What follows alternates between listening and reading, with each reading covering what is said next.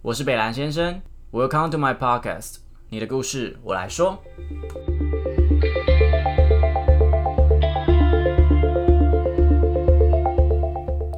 大家好，我是北兰先生。感情在人的生命之中扮演着很大的角色，正因为它对我们来说很重要，可能会因为一次不好的经验，让这些爱情的创伤一直影响着我们。我曾经问过我自己一个问题：如果我全身都是伤，我到底还有没有资格去爱？我有能力去给予吗？于是这些问题、恐惧、怀疑，让我试着与一切所有跟爱情相关的东西保持距离。明明好想要谈恋爱，却比任何人都还要害怕进入一段关系。我想这应该是蛮多人的心情写照。我们一起听听保罗的故事，一起疗愈自己，找回自己吧。那今天的来宾呢？他是保罗，他是一个我蛮好的朋友，然后他是一个蛮讨人厌的双鱼座。他是呃台北人嘛，对不对？呃，台北人，对对对。那我们今天要谈谈他。哎，你现在几岁？二十九。他还没有谈过恋爱哦。对，我们今天要谈谈，哎，怎么搞的？怎么都找不到对象呢？对啊，你自己觉得怎么搞的？觉得你的条件很好啊，你看你会不会健身，是一个认真的人，认真吗？哦，还好。你都没有遇到什么对象吗？好，我们讲讲看，你最近的一次暧昧。最近的一次暧昧应该是有点不确定时间，可能是一二月的时候。一二月的时候，那你之前那一段呢？就是你上个上上个月还是上个月，你跟我讲那个，你不觉得那段是暧昧吗？因为他们会聊天，然后他会去他工作的地方看他，然后那个人会给他面包。我觉得这很暧昧了吧？没有，他只是那个时候只是当下在他工作的场合有，然后他就给了我。他也没给我，他给你啊。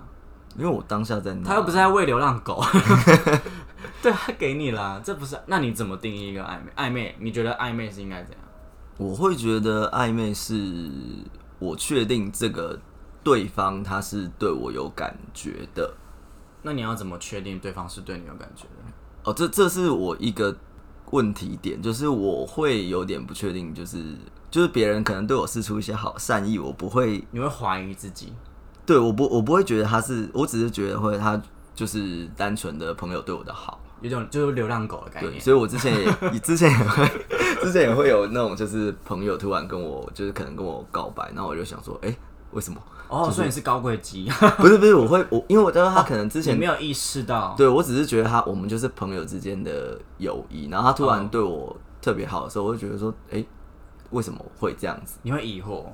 对，然后他真的跟我告白，然后我也会想说，哎，我们本来不是就是朋友关系吗？怎么会突然变成你要跟我告白？所以你没有办法接受类似，假设你今天是林依晨，然后原本你一个很好的朋友李大人，然后突然跟你告白，你是没有办法接受的。我不会没有办法接受，而是就是我当初跟他相处的模式的模式，我就是以定义他是我朋友去相处的。那你这样讲很矛盾，因为每一段情人关系。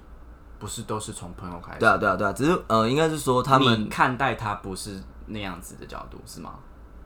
应呃，应该是说他们当下可能跟我告白了，我会突然觉得，咦，错愕，对我会有点尴尬，然后好像我刚好我遇到的人，他们就会直接就是吓死，他们就觉得，哎，好像不应该告白。是不是你能让人家你的脸太尴尬，然后尴尬到人家想自杀？我不太我喜欢你，然后你就脸那啊啊我，然后人家真的也 会。如果我跟你告白，然后你这个你那个脸，我会觉得，可我的脸就是一个臭脸脸。我就 开始人身攻击，臭脸，这集直接变吵架。对啊，大家应该会打起来吧？你你要怎么判定说他会，他是在跟你暧昧的？怎么判定？就比如说，你今天喜欢我，那我要给你什么样的回应，你才觉得我有回应你？嗯，可能就是相处一阵子以后，会有一些比较亲密一点的。哦，你是肢体动物，你是肉体的动物，也也不是这样说。就是我，我才就是，譬如说，你就是可能你要到牵我的手之类的，你要到那个地步才知道在暧昧哦。哎，不是，可是如果就是如果说我就是觉得说什么。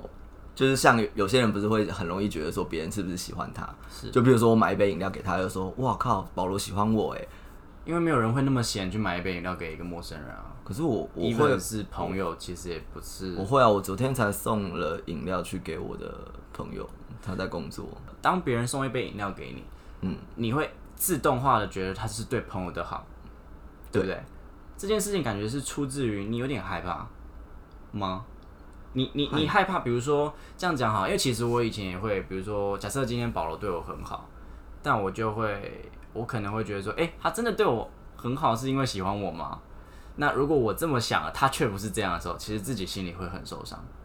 哦，你有这样子的会会有机会是这样子的，就是当我可能对对方是有好感的，然后你误会了，这样。对我怕我误会的话，那我会就是你有曾经这样的经验？他要得呢得呢，他 断线了，他直接断线，他在我旁边，我们没有我我有点想想不到，应该是我每一次都会有一个可能有点像保护自己的机制，就是在发生这件事情的情况的发生这件事情之前，我就会先先抽离。为什么你有曾经？好，我们来讲讲这件事情。开你开始有这样的保护机制，是不是因为有发生了一段不太好的事情？我们来讲讲第一次情窦初开的时候好了。你上一次 奋奋不顾身的去爱一个人，就是不管老老子就是要要得到你，我管你爱不爱我，我就是要。哇，听起来好性感！我自己听了觉得我 我自己很性感，就是我要你，I want you。这是什么时候？应该是我刚开始接触圈内的时候，然后是应该我大四吧，哇，那很久很久，因为他现在有点年纪喽。哎、大四到六年前啊，六年前吧，你二九二哎八哎七年前啊，嗯七可对七八年前了，哇哦，怎么了？就可以聊吗？嗯会不会哭？需不会生纸不会可以哈。现现在真的是蛮还好的。对啊好，我不觉得啊，就单身二十九年，你还跟我讲很好，没有，我只是声音听起来可能会有一点哽哽咽之类心的，在流血，等下把我打死。OK，但没有了。怎么了？就那个时候，我觉得可能是因为我刚接触到圈子，认识了几个朋友，然后多批啊？没有，还没多批，哦还没没有，没有了，开玩笑，样爆料吗，？OK，帮我把这段剪掉。我不会哦。就是那个时候认识了几个朋友，然嗯后就是我们算是比较合得来的，是然后就蛮常一起出去的。然后那时候跟其中一个人变得比较熟以后，我就发现我自己对他就是有点感觉。对有点感觉，然后这份感觉就随着跟他认识越来越深以后，就是变得比较的强烈。嗯，但是就是他期间就是一直都是有暧昧对象，或者是是有另一半的，对。然后我就是可能不是那么知道我当时要怎么处理我自己的的那个感情。他知道你喜欢他吗？他知道，就是在明确的知道吗？还是你很明确，因为我后来有跟他告白，而且还 Oh 告白了不少次。因为其实我没有在感情都是那么被动的，我也是会有主动的时候。年轻的保罗哎，对，就是那个时候我可能就是真的是会比较敢去爱。对比较激烈一点这样子，但我没有我没有我没有对他做出什么我我不太清楚激烈一点是什么意思。我用用词不当，反正激烈，我反正我中在整整段时间应该是到有两三年吧，你说你就这样默默喜欢他两三年，嗯，我就是会表明明确的告诉他，就是我是喜欢他的。那这两年你这两三年你应该是你是抱着一个非常开心的心情去爱他，还是抱抱着一个我还要继续坚持下去，我一定要爱到你，我一定要等到你这种感觉？我觉得我那个时候有一点没有在思考那么多，我没有在想未来会发生什么事情，我只是是当下我想要想要做我想做的事情这样子。那是什么东西让你决定你不想再继续这样下去？因为其实经历也蛮久的，然后我有点忘记是怎么样让我下定决心，但是我就在某个时候，我觉得我没有办法再继续下去，我必须要自己把这件事情断干净，所以我当下就是选择我可能就不跟他联络。那这段感情要对你带来什么？我觉得他让我变得比较容易，就不会那么冲动，我不会做出太多超超过朋友界限的事情。就是有一种你刚刚说的保护心态，其实是来自于这段感情开始的。对你觉得谈一个感情应该慢慢来，对不对？对，因为你会更慎重，因为你知道，呃，要工作，然后工作很辛苦，然后拼事业，然后其实家人也要照顾，然后还有很多东西，然后又要留给时间给朋友，其实没有那么多时间去像大学一样去培养一段感情，所以会变成说我们会更想要挑对的人，你觉得是吗？我觉得是，那变成是说，你其实是知道自己的价值的，嗯，那你也知道，其实你现在保持单身的原因，是因为你想要找到一个更适合的人，你并不是大家讲，或是你自己嘴巴讲的那种那种，我找不到朋友，我母胎单身，我好丢脸，什么什么。因为其实我之前也是这么想，就是因为我有一段感情，然后他牵扯了六年，非常，你跟你你跟别人说他对你的人生没有造成伤害是不可能的。过去了两年内，呃，我就是带着创伤再去认识每一个人，然后那时候就会觉得说自己不值得，我觉得自己不值得被爱还是什么的，因为我现在就是有全身都是伤，然后我你你靠近我，我可能就会伤害你，所以我就是保持一律都是。像你讲的保护机制，嗯，然后那本书叫做《自讨苦吃的人》，因为我以前觉得说，你今天受伤了，你就没有资格去爱一个人，因为你不是完整的。它上面写了一句话是说，爱情就是一个受伤的人陪着一个受伤的人疗愈，互相疗愈的过程。本来现在你跟现在我都是带着过去的一些故事，才有现在的自己。那你现在爱上了我，其实也是因为有过去的那些东西。才有现在的我。我那时候看到这句话之后，我才真的放下了前一段感情，然后才认识了后面那几个，那几个，那几个是十个、二十个。我看单身，之后再聊。我是我是蛮同意你刚刚讲的，就是关关于就是带着伤去。我有点忘记我是在哪里听到一段话，他是在说，就是每一段感情，就是我们会真的就是喜欢上对方，可能就是看到了对方的。伤，伤哦，对，看到了对方的伤疤以后，就是产生了一种就是互相吸引的感觉。所以看到你受伤，然后我我有点想要救赎的感觉嘛，是这个心态吗？我在你的这个人身上的伤看到了我自己，哇，好有诗情画意啊，好双鱼座，看到了我自己，所以变是一种我理解你，你理解我的感觉。对，就是可能我们可以更加的，我们更有相同的故事可以一起讲，你更能体会我。还有一件事是，我觉得蛮特别，是我在上一段感情，我在暧昧的时候其实就很痛苦。我我蛮常会，就是因为我会觉得可能文字讯息更容易，就让别人会有各种解读的方式、想象的空间。对，所以我会有自己会有一个感感性的，我会可能会把这句话解读的很。他爱我，他要我，但是 但是就是理性的话，我会觉得说这可能就只是一段很一般的对话。我觉得理性的你是一个很 man 的男生，想要保护着一个很脆弱的受伤的你，就是所谓的保护机制。会真的看到我很脆弱那一面的人不多，因为你的理性是会告诉你这件事情给人家看是很危险的，所以你会变相的是不让别人看到这件事情。我觉得会造成这个情况，是因为大多在我身边的朋友们，他们都会让我觉得他们很需要我。就是我会觉得说，我的朋友们可能遇到的事情都比我更更加的严重。嗯，那我不想要成为他们的负担。我觉得他们已经承担的够多了。哎，可是这件事情，我有一个想法是，我觉得我们有点太看清自己的情绪了。呃，我觉得要。适当的去处理自己的情绪是现在这个社会上很需要的技能，因为像你，我觉得你就是你会非常的压抑自己。我在听到别人跟我叙述那段可能他们的心事或者他们发生的事件，或者家里怎么样的时候，我通常都不是去听那件事情有多惨，我通常是想要去听的是那个朋友他现在心情怎么样，因为我觉得这些东西是他真实感受到的，而我能去为他分担的是这件事情。所以，当你今天自己发现到你自己很痛苦的时候，即使只是一本书不见了，我乱举的，可是那本书可能对你很重要，但你不应该是忽略了你自己的感受。我觉得你要更正视自己的情绪，因为那些情绪是很真实。我我就算有人说你很抓马，又怎么样？我真的很痛苦啊！如果是朋友，就应该要陪你。分担那事，而不是说什么啊，那是什么小事你也在那边哭。对不起，如果你是这样的人的话，请检讨，去死吧。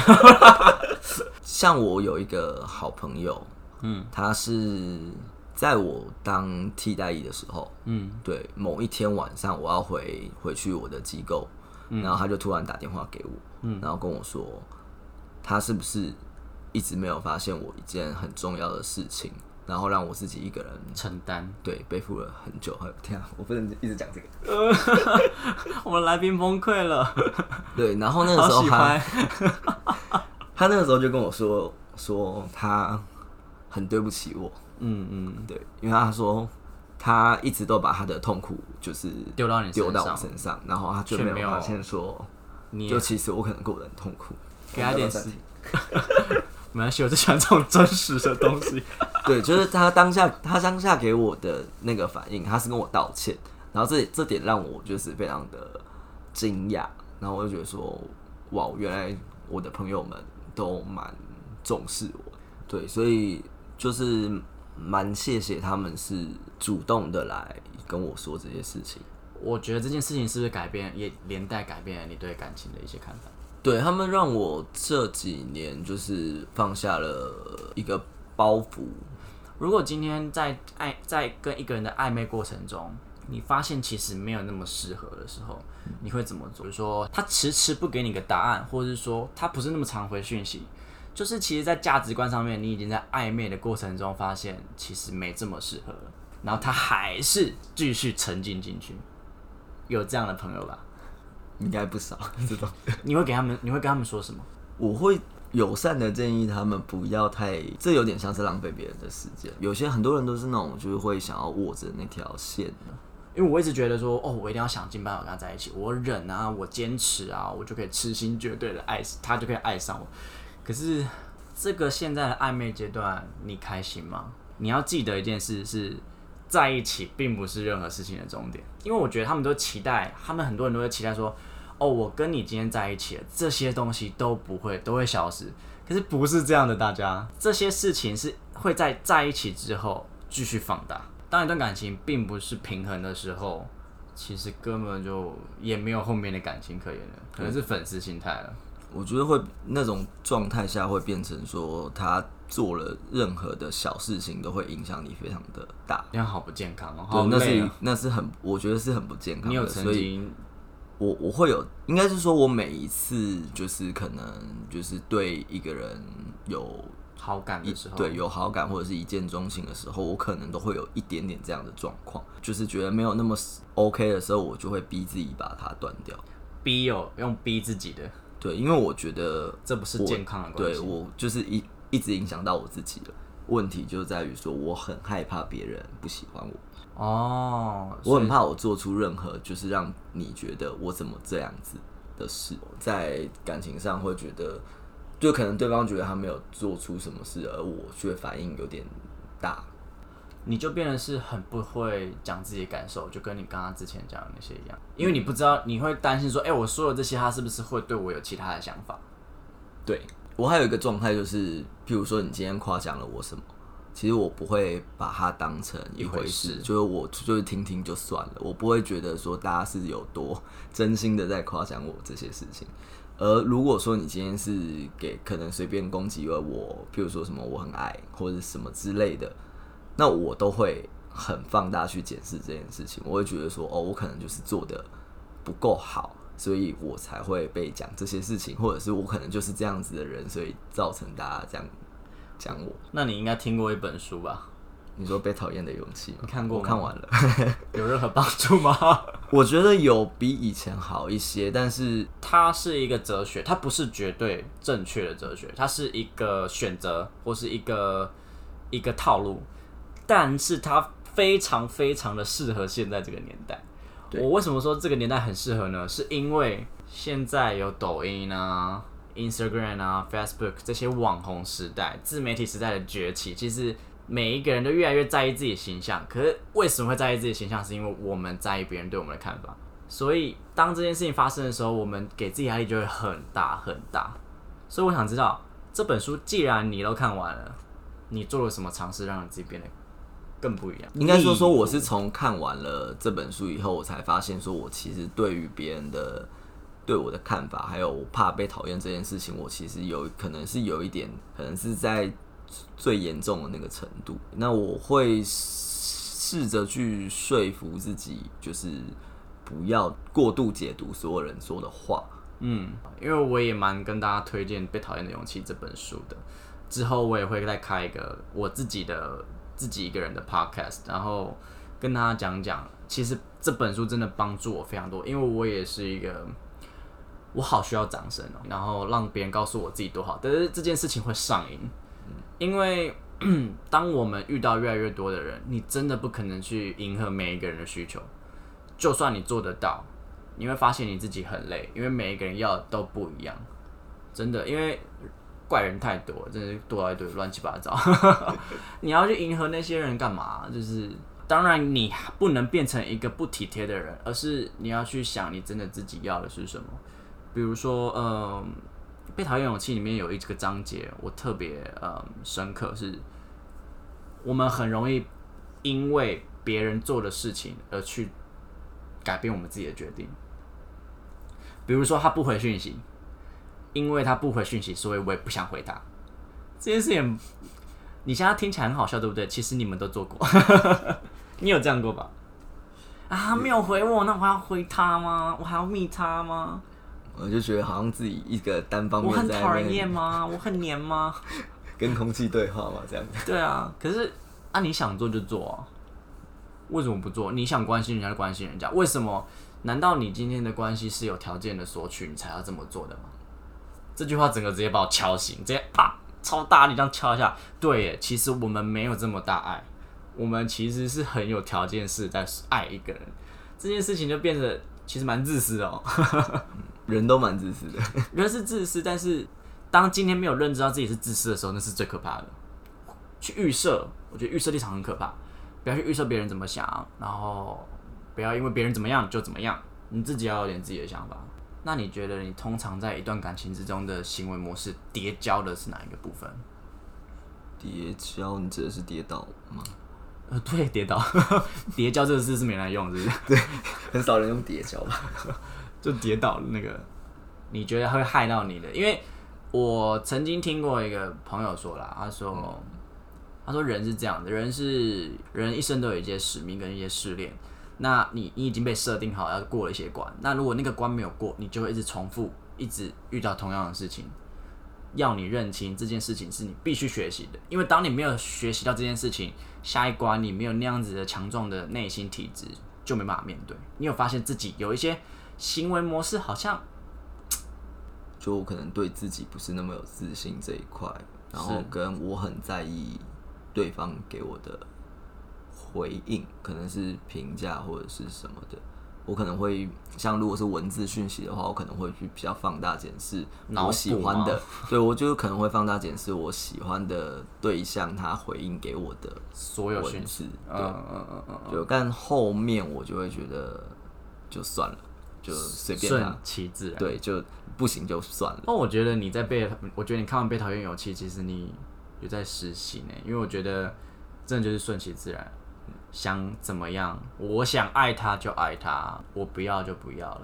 放过我自己，就不要让我自己一直。如果他给我的感受不是就是我要的，对，或者是不是那么明确的给我答案之类的，我就会开始放放下这件事。我就开始放放线，哇，这么禽兽，开始放 哦，有没有人要我？哇，那这六年来，你得到了很多嗯所谓的故事啊，经验啊。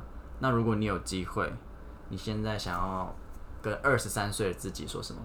已经你已经做得很好了，哇，好感人哦，真的，因为我觉得我们很苛求自己，对，蛮完美主义是不是？你还蛮完美主义的，我会希望做到让别人都满意，对，让至少我自己知道我已经做到了最好了。今天当你尽力了，别人还是不满意，你还是会觉得难过吗？会难过，但是。也会比以前更能接受这件事情，就是知道说自己不可能做到让所有人都最满意。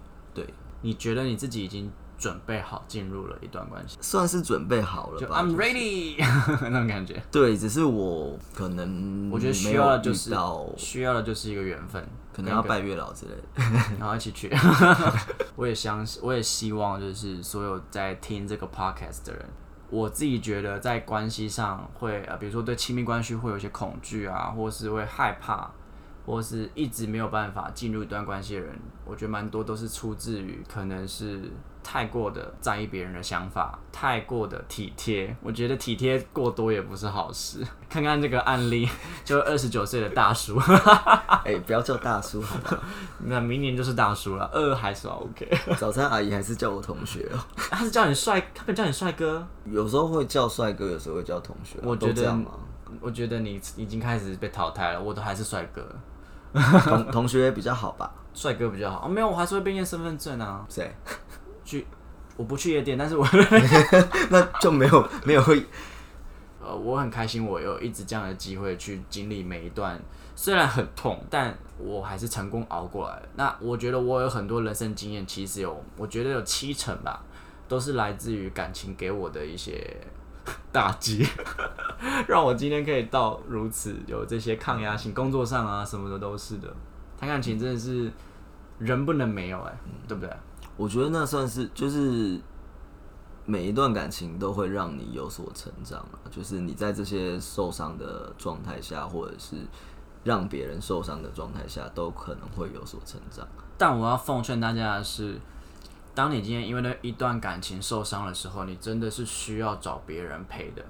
你真的这个时候朋友，不然你干嘛交朋友啦？你要这样为了给他借钱他给他们哦、这时候就是你最需要朋友的时候，示弱一点都不弱。就是这其实朋友被需要，他们也会很开心。比如说你如果今天跟我说你现在很难过，当我今天知道你找我的时候，其实是我某方某某个程度上面我很开心的。所以其实你也在给予他一些快乐，就是不要你不要一直烦就好了，就是无病呻吟，哎、我好累哦，我好想死哦，那你就去。啊，不不不不是，没有我会看啦，因为如果说是，我觉得能，呃，朋友可能是陪你走过这些很难过的情绪，但是那一些关啊，那些想那些对于爱情的一些解释，那些东西，你还是要靠自己想开，我觉得在朋友这一块，都是陪伴的角色啊。对，就是像我以前就会觉得我好像不应该那么依赖我的朋友，所以我都让他们选择让他们来依赖我。但就是经过了某些事情以后，我就发现说，其实朋友都是互相的，对他都是很可以可以就是接受你的所有事情，包容你所有事情。这才叫朋友啊。对，所以今天是在讲友情的，直接歪掉。单身并没有不好，因为其实我也刚经历了一段感情的结束，那其实也是因为我选择结束的。那我发现现在的我可能比较专注于工作，所以嗯，感情对我来讲是目前可能不是我所需要的，但我也没有排斥，我叫我来真友，呃，我也没有排斥任何感情的到来。不要被身边的朋友影响，就是比如说情人节大家在放闪，所以你也想谈恋爱，这很白痴，不要这么做。你真的要找到一个适合的对象，只是一个人去吃饭就有点尴尬。每次都说两个人吗？干，我不能一个人吃哦。我每次都觉得店很鸡掰，如果现在是单身的状态，就好好单身，好好的经营自己，然后让自己变得更好，你才能够在最好的状态下遇到未来的那个另一半。感人哦，我的保罗，二十九岁了，嗯，加油，哦，还没到三十了，还久还，没三十啊，还久，明年吗？？明年啊，那没几个月了啊、你双鱼座不是吗？我帮你办，半年呢，并不久啊，你以为哦？三十大寿。三十大寿。好啦，那今天我们谢谢保罗来跟我们分享，真的真的是有掏心掏肺来跟大家分享这些故事。那这些故事的分享，也希望可以帮助大家走出自己的嗯对关系上面的一些恐惧，然后也想让你们大家知道说，其实这样子的一些心理状态，并不是你并不是异类，是其实每一个人都是这样走过来的。有什么想问我的吗？昨天的约会怎么样？昨昨天的约会还不错啊。哎，只只有刚刚也是这句，没有其他的。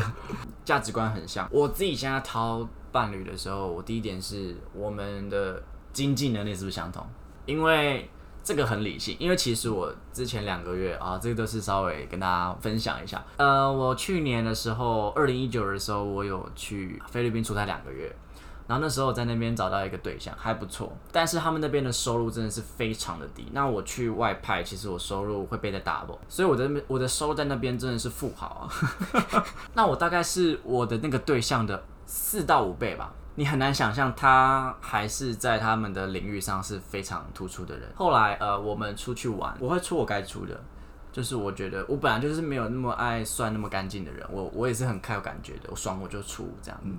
但他如果他也会去出钱，因为有时候可能就买一杯饮料，我就不会跟他拿钱，可是他一定会跟我拿，而且他会跟我算到非常细，就是一块也会拿那种。那我就会觉得说，哇，经济条件真的是一个很重要的一点。我就是这么理性啊！你想跟我，你想问我什么？我昨天约会，我讲的都是这些，我就觉得，嗯，我们是有未来的。我们生的小孩一定很漂亮。你想我讲这个是不是？期待你们漂亮的。My baby, our baby, it's gonna be great。所以我没有办法找那种玩玩的。你也是吧？我是没有特，我没有特别有抱负，但是我不想要找玩玩的。也是啦。对，就即便我没有。特别的职涯规划，但其实我也没有说那些玩玩的不好。我觉得人生就是还是要玩。如果你经历过了，你想定下来，那你就要好好找那些放亮眼睛去找那些也想定下来的人，而不是去找那些他们就很摆明想玩，然后你还跟他们想要谈稳定，你知道吓死谁啊？好啊，那今天谢谢保罗来到我的频道。那如果有想要认识他的，下面有他的 Instagram。那他赚的还不少哦，然后住在板桥，台北人，工程师，有身材，鸡鸡我不知道。哎，Hello，我不知道啦。如果很小，但是我只能跟他说一声抱歉。那对，今天是我们的 Podcast，我们谢谢保罗，谢谢，谢谢。好，如果你收听到这边，我真的非常的感谢你们，呃，请你们继续支持我，那继续收听我的 Podcast。